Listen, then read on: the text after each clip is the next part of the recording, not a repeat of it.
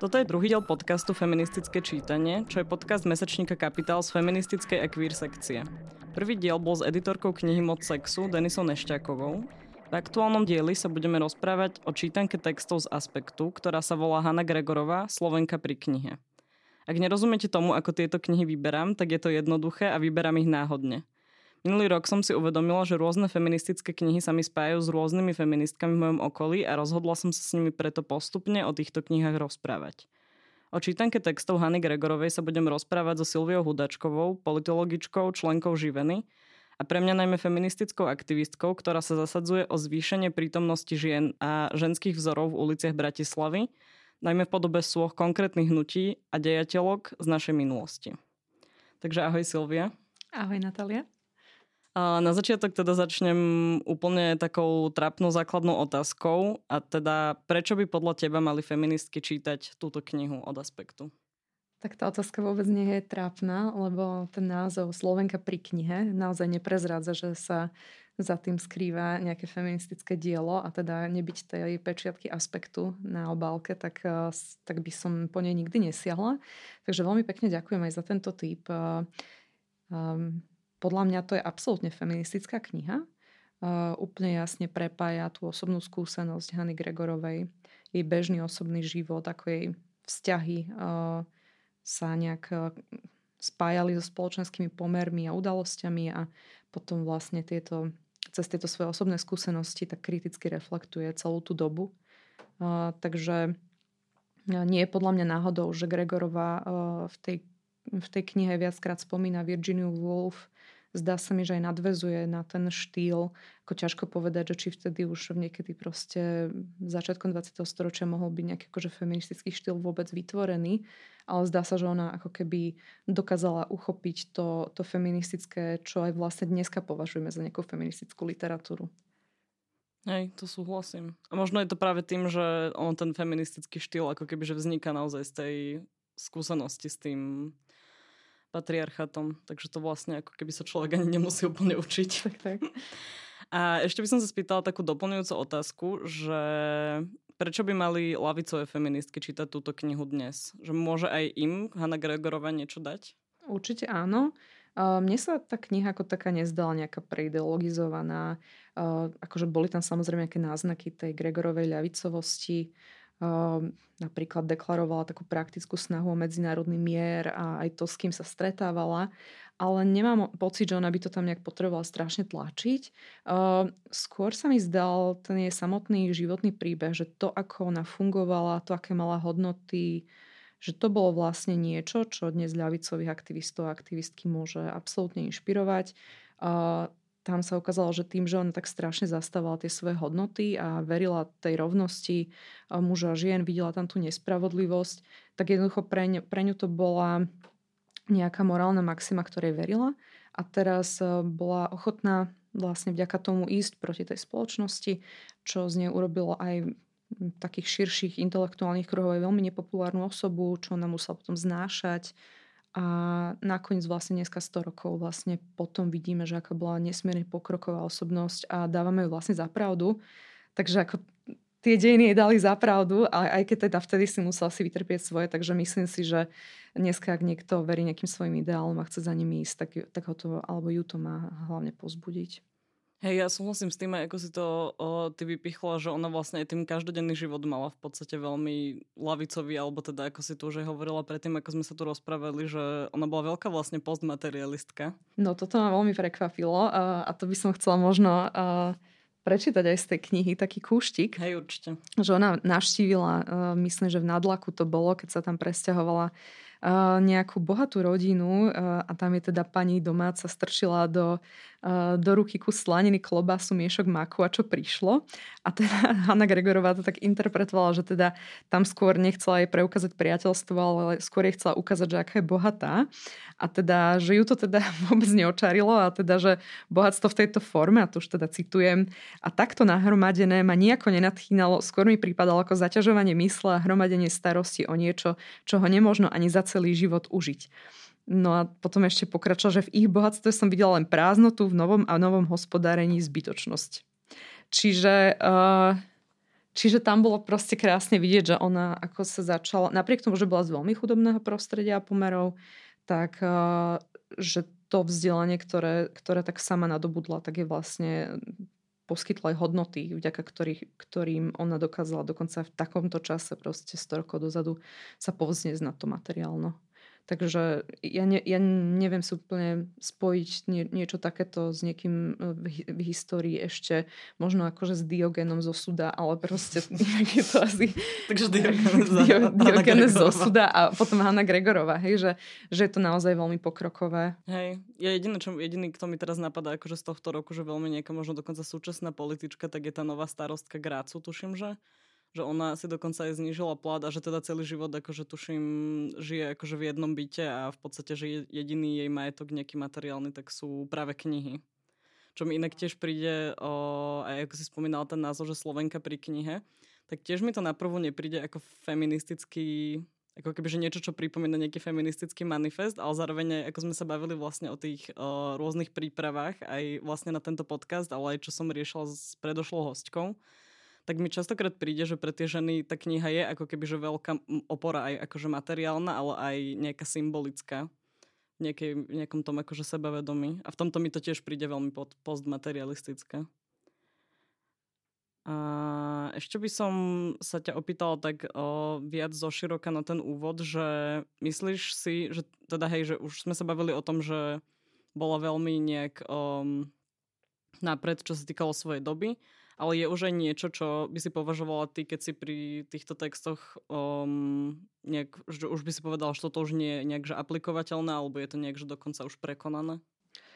Určite áno. Uh, napríklad tá kniha dosť opisuje, že súčasťou toho národného obrodenia bola taká snaha vzdelať slovenský národ, lebo proste sme sa, sme vzdelení naozaj ne, nemali odkiaľ byť, uh, keďže, keďže tie vyššie školy boli v Maďarčine. Čiže aj tá Gregorova si uvedomuje, že, že, že aj jej sa podarilo vlastne povznieť sa na tie chudobné pomery len tým, že sa vzdelala sama a chcela to dopriať aj ostatným. No ale podľa mňa tým, ten štýl, akým to vlastne robila, nebol úplne šťastný, lebo ako keby dnes už podľa mňa v, v, v tom feminizme tak aj celkom podľa mňa univerzálne sa dá povedať, že, že sa nepozeráme na tie ženy, ktoré ako keby uh, ten feminizmus ešte neobjali, že sa ich nepozeráme tak z hora a mhm. nejdeme im akože nadávať, že, že no, tak vy ste proste tak akože horšie a ja vám tu prídem akože zvestovať tú pravdu a tým, že vy to ako keby nepríjmete, tak ste vlastne ako hlúpe. Hej? Tak to, toto, toto tak často z tých jej textov presakuje. A na druhej strane ako keby keď vidíme, že, že ona naozaj vyšla z ťažkých pomerov a naozaj bolo bránené v tom vzdelaní, a ona to vlastne dokázala, tak ona si možno, že neuvedomovala tú svoju výnimočnosť. Mm-hmm. Že, že bola tak, tak pevná osobnosť a možno, že mala nejaké vplyvy v tom svojom detstve, ktoré, ktoré jej umožnili vlastne sa vymaniť naozaj akože z tej obmedzenosti. Len podľa mňa, keď ona chcela dobre, tak vlastne dneska už teda vieme, že to tak proste úplne nefunguje a že keď niekoho chceme ako keby vyviesť z tej pomyselnej platonskej jaskyne, tak to musí ten človek urobiť sám a nedá sa mu akože strhať tie okovy a vytiahnuť ho na to svetlo a pozri sa, toto je ten svet, hej. Čiže, čiže toto už podľa mňa je dneska také prekonané. A máš aj nejaký taký svoj že osobný typ, že možno kde sa začala tá jej o, nejaká intelektuálna cesta, lebo ja osobne z toho, ako som to pochopila, tak mi príde, že to ochotnícke divadlo by mohol byť vlastne ten ako keby priestor, kde vlastne aj spoznávala tých ľudí, lebo vtedy sa okolo toho divadla aj tajovský potom budúci manžel vlastne motal. A toto mi príde, že je tam ako, kebyže nie, že v tej knihe je to nereflektované, ale že ona to nereflektovala, že možno aj tá geografická výhoda tam bola. Mm-hmm, že ako je... dneska máme, že ja neviem, v Bratislave je veľa kultúry a kultúrnych centier a sociálnych vlastne ako keby, že Pravda, pravda, miest. áno, áno. Až tak som sa nad tým, nad tým nepozastavila a zdalo sa mi, že to tam nejak prichádzalo aj s tou láskou k literatúre mm-hmm. postupne, že, uh, že ju bavil, že s kamarátkou čítali nejaké knihy, uh, ktoré, neviem, či tam bola Jane Austen, ale to, to si už akože nejak spätne nepamätám, ale že naozaj nejaké, nejaké významné historické diela náročné, že o tom diskutovali a v podstate asi na tej dedine nebolo moc čo robiť, takže sa k tomu dostala, bolo pre ňu hrozne zaujímavé. Uh, takže tá škola ju vlastne nejakým spôsobom tá, aspoň tie prvé triedy, že niekde, niekde sa dostala k tým knihám a, a potom sa do nich zamilovala, že tak to boli, a plus to ochotnícke divadlo, že asi boli také tie impulzy. Hej, no. Ja, lebo tam sa veľa pracovalo vlastne s textami, čo mi tiež niekedy ano. príde ako taká vec, ktorá je veľmi nejak brána ako samozrejmosť, ale pri tom, že to je veľmi ťažká zručnosť vlastne. Uh-huh, uh-huh, určite. A, a celkovo ja, ja si nemyslím, že to len, že ona mala nejaké že šťastie, uh-huh. lebo, lebo ja si myslím, že asi aj kopu iných žiačok a žiakov narazila na také knihy vtedy, čo, čo mne prišlo ako výnimočné, že že podľa mňa to chce aj nejak, že, že, že nejakú biologickú vrodenú takú nejakú tvrdohlavosť, že, že nenechať sa ako keby udúpať tými, ako keby tým patriarchatom a tými všetkými tradíciami, zvyklostiami a proste ísť si to svoje napriek všetkému. Uh, tak mne to príde úplne obdivuhodné a dneska mi to príde paradoxne strašne ľahké oproti tomu, čo oni museli vtedy ako keby prekonať, aby si prečítali knihu. To, to je proste úplne uveriteľné pre mňa. Hej. Akože myslím si, že aj dnes to vie byť náročné, že napríklad ja sama som začala čítať knihy keď som mal nejak tak 17, lebo dovtedy sa to nejak nestretávalo s tou mojou identitou, ktorú som mala ako športovkyňa. Ale ešte mi napadá možno k tej, um, ako keby, že to nie je nejaké že pochybenie, ale že príde mi ako keby, že ako veľmi sa posunuli tie vzťahy a ešte v súčasnosti sa to aj v Česku aj na Slovensku dosť rieši že ten vzťah vlastne žiačka a učiteľ, tak ona to tam vlastne opisovala, že sa takto vlastne zamilovala do toho tajovského, lebo on jej pripomínal vlastne nejakého sprievodcu tým životom a ona to tam sama vlastne popísala, akože jej to pripomínalo vzťah žiačky a učiteľa a že to je veľmi imponovalo. tak je to mi ešte príde také. Zaujímavé. že, že to už by aj dnes asi neprešlo a nebola by za to veľmi obľúbená. No, aj keď ťažko povedať, akože áno, neprešlo by to takto verejne, ale podľa mňa, však ono sa to podľa mňa často deje stále, že, že e, sa ženy zamilovajú do nejakej autority, ktorú majú nejakú že domnelú alebo skutočnú a ako áno, učiteľia sú určite jedného z toho, e, z, toho, z tej množiny. Uh, akože to, že by to nemalo byť opetované, už iná otázka, ale, ale akože že podľa mňa je, je celkom fajn uh, aj pre dlhodobý vzťah má niekoho, koho rešpektuje ten človek a mm-hmm. si nejak váži. Čiže hej. Hej, zase Ideálne akože... nie učiteľ, ale ktorý ma učí v triede. Ale... To, to by bolo úplne, že dokonca až skvelé. Ale hej, akože aby som bola k tomu fair, tak vlastne ona hovorila, že sa vlastne podľa jej slov cítila byť vlastne práve rovnocenná mm-hmm. v tom vzťahu a že nebolo ako keby že prekažkou to, že mala rada tie knihy, lebo to tam vlastne tak bolo mm-hmm. opisované. A ešte mi napadá k tomu, ako si hovorila, že k tej nejakej že vrodenej tvrdohlavosti alebo tak, tak to mne príde, že v toto v nej dosť vypestovala mama, aj keď akože mm-hmm. si to mhm. teraz interpretujem na základe nejakých dvoch alebo troch vied.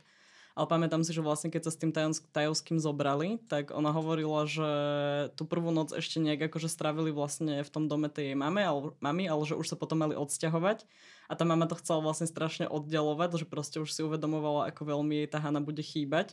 A hovorila jej a povedala jej vetu, že veď aj čítať knižky si tu predsa môžeš, tak to mi prišlo také akože strašne potvrdenie v tom, že možno aj keď jej to nejak akože niekže otvorene nehovorila, tak aj tak ju v tom ako keby, že ona možno podporovala práve Aha. celý ten život. Aha. Že možno si tá mama uvedomovala, že, alebo respektíve si myslela, že aj tie knihy moc v živote nepomôžu, že aj tak ten život je ťažký a že skôr ju chcela pripraviť na tú tvrdú realitu. Hej. A možno, možno potom práve zmenila názor, že keď to brala tak, že to teda mm-hmm. zvládla, že toho manžela si aj našla, áno, tak áno.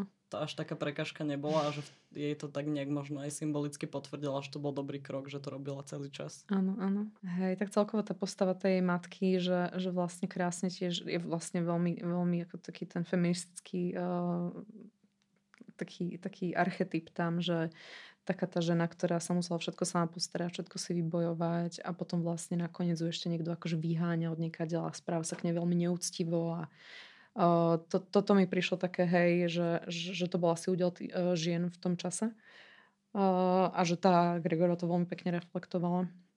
Hej. Čo je v podstate ale aj tiež mi príde veľmi symbolické, že pre niečo, pre súčasné Slovensko, kde máme akože obrovský počet matiek samoživiteľiek, Rozhodne. Tak, takže v tomto sa to tiež možno dostretáva. No a mne ešte prišla Gregorová paradoxne aktuálna v úplne aktuálnej veci, mm-hmm. ktorá ale uh, podľa mňa je aktuálne veľmi, len sa o tom teraz nejak veľmi nehovorí.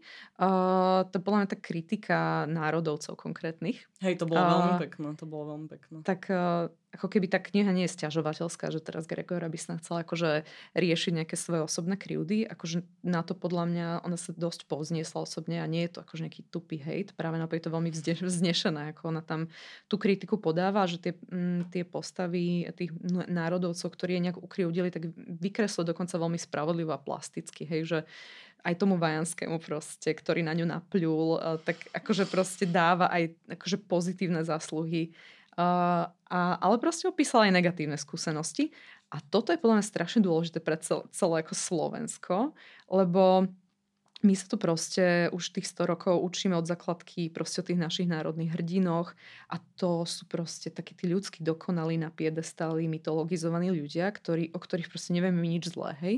Kto mi vie akože povedať proste z bežných nejakých ľudí, že čo zle urobil Štúr Štefanik alebo niekto, hej, že to sú absolútne že ideal, idealizované postavy. A Gregorova proste túto hru pred 100 rokmi už nehrala. Hej, že ona im, ona im proste priznala všetky tie dobré historické veci, čo urobili, ale jednoducho odmietala ich uh, akože vykresľovať, tak uh, ako to vydáme proste inde. A tom sa, uh, akože to si vyžadovalo podľa mňa na, na tú dobu strašne veľa odvahy toto napísať. Uh, neviem, myslím si, že toto vznikalo už niekedy táto kniha, tie spomienok asi, asi niekedy v 50 rokoch, ale tak či tak.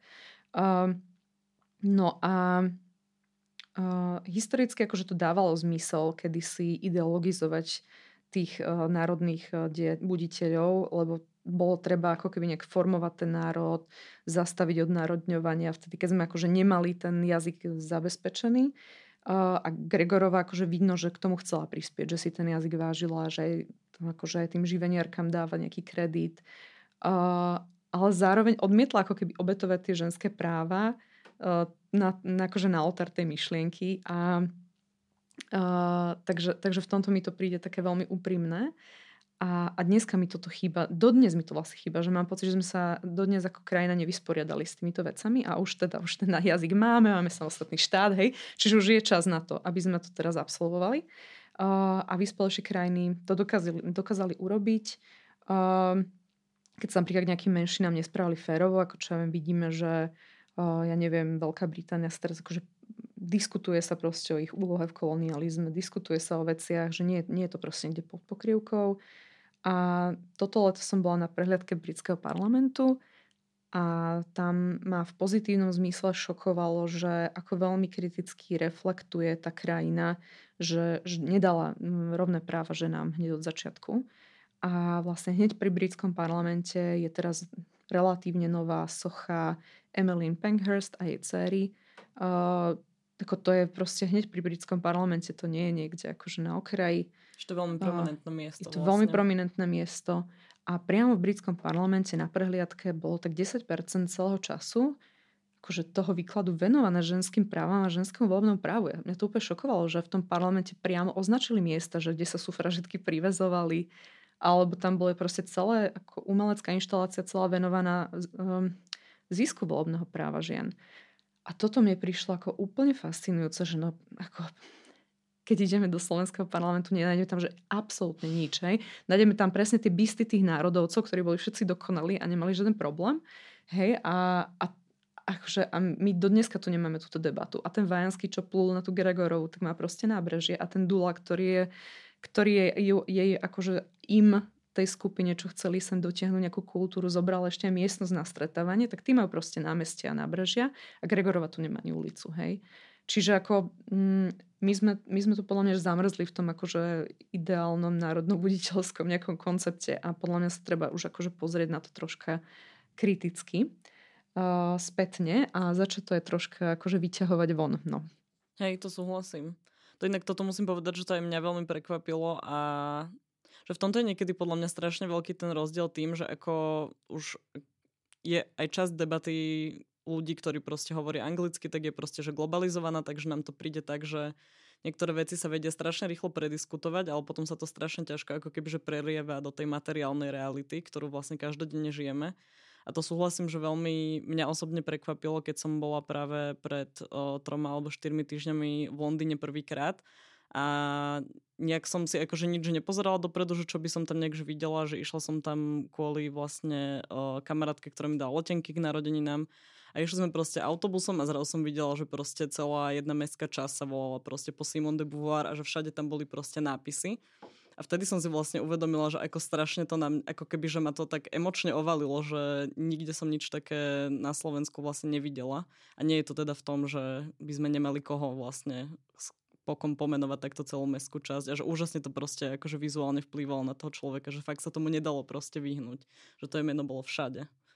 Takže tak, toto úplne súhlasím. To tak. A tam je toho veľa, aj ten pamätník venovaný ženám druhej svetovej vojny, tiež relatívne nový rovno pri Downing Street ako tých súh je tam množstvo už, takže a to ako prebieha po celom svete, to nie je len Londýn, ale aj proste v New Yorku niekoľko rokov stará socha bojovníčok za, za práva, či už volebné právo, ale aj práva menšín. Čiže, čiže to sa deje všade a akože u nás stále tá debata čaká na to, aby, aby sa akože z tej len diskurznej roviny presnula aj do tej materiálnej, že teda naozaj sa tu aj niečo pomení a že, že ako keby uh, nejak tá vrchnosť si povie, že už chceme akože to aj nejak pretaviť. No, ešte si si musieť počkať chvíľu. Hej. Alebo aby teda, uzna- podľa mňa to je presne aj o tom si nejak uvedomením, že áno, že toto je tá naša hodnota. Alebo teda jedna z tých hodnot, ktorú tu máme. Takže súhlasím. Teraz by som prešla k takému viac praktickému bloku vlastne, že ako, teraz by som sa ťa rada pýtala, že ako sa ti celkovo táto kniha čítala či si ju napríklad čítala po večeroch cez deň, ale či si ju odkladala, alebo naopak si sa od nej nevedela otrhnúť?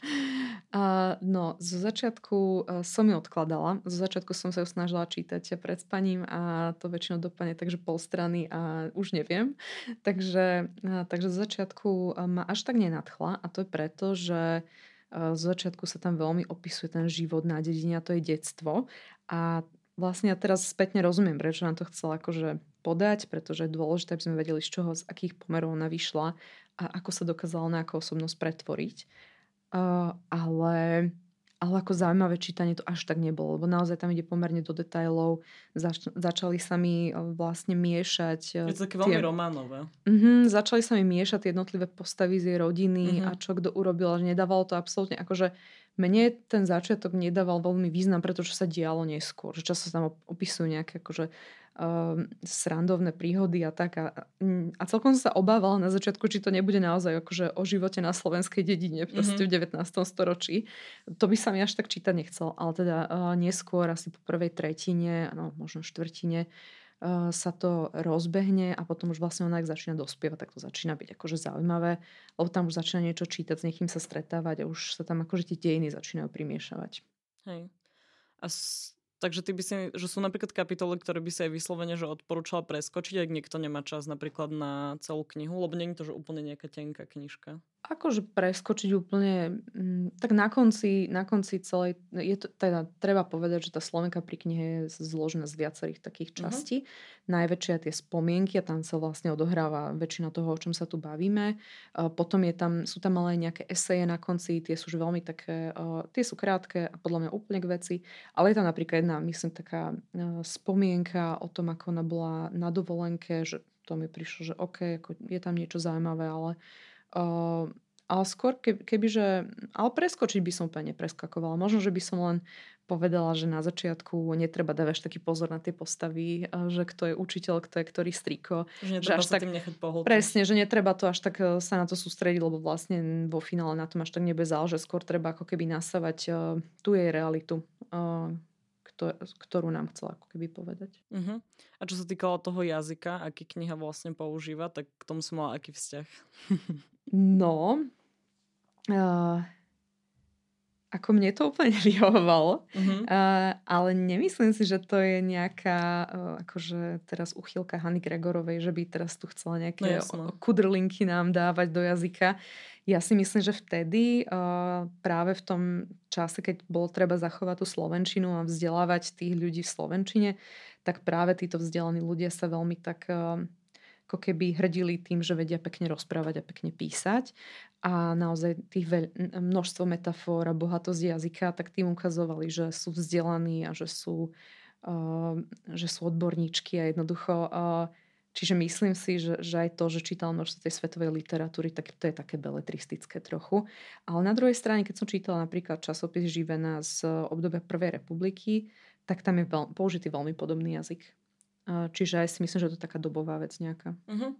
Hej, jasno, to nebolo akože narážka na to, že ona by to robila nejak veľmi inak a v podstate sa s tým stotožňujem, že možno aj ja som kvôli tomu tú knihu keď som ju začínala čítať, častokrát odkladal, lebo som si na to nejak nevedela zvyknúť a v niečom ma to hrozne tak ťahalo do školských spomienok, keď sme vlastne museli čítať všetky tie o, národnierské veci.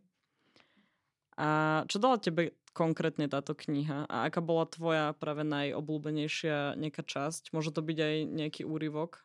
Mm-hmm. Uh, no mne osobne sa páčili najmä časti o tom, ako ona sa už dostala do tej Prahy, počom celý život túžila a teda hoci nie na gymnázium, ale začala sa konečne stretávať aj s tými inými feministkami a dejateľkami.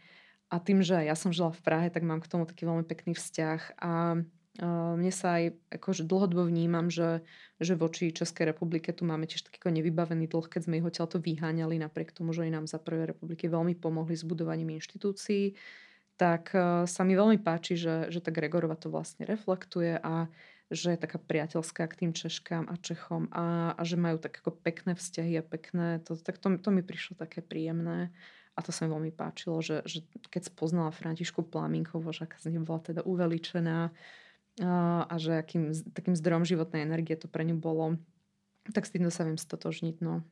Hej, to súhlasím. To, to mi tiež prišlo ako veľmi pekná časť, keď vlastne ako keby, že ona si našla nejakú tú svoju feministickú komunitu ktorej sa konečne mohla teda cítiť tak, ako sa cítila vlastne celý život. A ešte mám dve také vlastne záverečné otázky. A prvá je, že ľuďom v akých profesiách by si odporúčala túto knihu? Na možno no. rozšírenie obzorov. A, tak e, určite všetkým ľuďom, čo študujú nejaké sociálne a humanitné vedy. Uh-huh. A, už len pre ten e, kontext, pre tú sondu do toho spoločenského prostredia, ktoré tu pred tými 100 rokmi boli, lebo akože zdá sa mi, že dneska tak dennodenne lamentujeme nad, to, nad tým, aký sme ma- malomešťacky obmedzení a vlastne som ona nad tým lamentovala pred 100 rokmi. A, ale vlastne keď vidíme, že de, kde to Slovensko bolo proste pred 100 rokmi, tak to ako akože aby sme si sa nemysleli, že Hanna Gregorová bola teraz akože feministka úplne, že samozrejme bola, ale akože ona, ona ešte naozaj varila mužovi každý, každý večer večeru a on na ňu kričal, že je to príliš pomaly, hej? Že, že hej, inak to... to, inak to ma strašne, to ma strašne vydesilo, ako tam opísala, že celý deň hej, plakala. Hej. Presne, ona potom plakala a ešte navyše, uh, navyše ako keby ešte ona to aj sama označuje ako slovami ako manželské povinnosti, hej? Čiže, čiže toto bola, že popredná slovenská feministka pred 100 rokmi. Hej. Čiže, čiže kam sme sa dostali, je celkom veľký skok. A podľa mňa aj to, aj to veľmi pekne zasadzuje do kontextu, čo sa tu dneska deje. Uh, takže, a hlavne by som to asi dala čítať historikom, pretože mm-hmm. uh, mňa hrozne mrzí, že tak akože eh, liberálne médiá na Slovensku, no však Denigen, tak má takú akože rubriku v tento deň, je to taká historická rubrika, každý deň dajú nejaké, že, že čo sa stalo v tento deň. A to je proste len vojna, bitka, a, a, a nejaký chlap, kde sa narodil a kde umrel. A proste to je, že, že naozaj je to už komické, že každé ráno pozriem na tie správy a pozriem si tam, že áno, v tento deň, čo sa zase akože stalo v patriarchate, hej, pred 100 rokmi alebo 200. A príde mi také komické, že keď si už vlastne takéto médium akože nedokáže to tam nejak ošefovať, že tam dajú nejakú kritickejšiu tú históriu, tak vlastne kto, hej, že no už len tú kapitálnu. Samozrejme. A úplne posledná otázka na záver. Vedel by si odporučiť nejaké podobné knihy? Či už tematicky, alebo práve akože čo sa týka zasadenia do toho kontextu tej doby? No. Alebo že aké knihy ti možno pripomínali túto čítanku od aspektu? Uh, sl- na Slovensku som nejako neprišla, ale uh, prišla som na dve, ktoré mi uh, pripomínali uh, z anglického prostredia a teda ten príbeh Hany Gregorovej ako ako dievčaťa, ktoré vyšlo z naozaj tých ťažkých pomerov a dokázalo akože z lásky k tomu vzdelaniu ho aj dosiahnuť napriek všetkým ťažkostiam, tak to mi veľmi pripomínal príbeh uh, Tari Westover uh, Educated, uh-huh. alebo takisto uh, to je síce akože v mužskom podaní. A to bolo ale teda, aj preložené, takže kto áno, by vzdelaná, vzdelaná sa to teraz, áno, vzdelaná. Uh, a takisto J.D. Vance, uh, Hillbilly Elegy, tiež neviem, ako sa preklad do Slovenčiny, ale tiež vlastne takisto, že z ťažkých pomerov chalan, ktorý sa nejako akože, že svojou, svojou veľmi tvrdohlavosťou dokázal vypracovať ako keby z biedy. tak to je určite aj taký, že osobný, osobný pekný príbeh. Uh-huh. Čiže vlastne aj napriek tomu, napriek tej celej štruktúre. Napriek, áno. A, a Ale plus, aj vďaka knihám.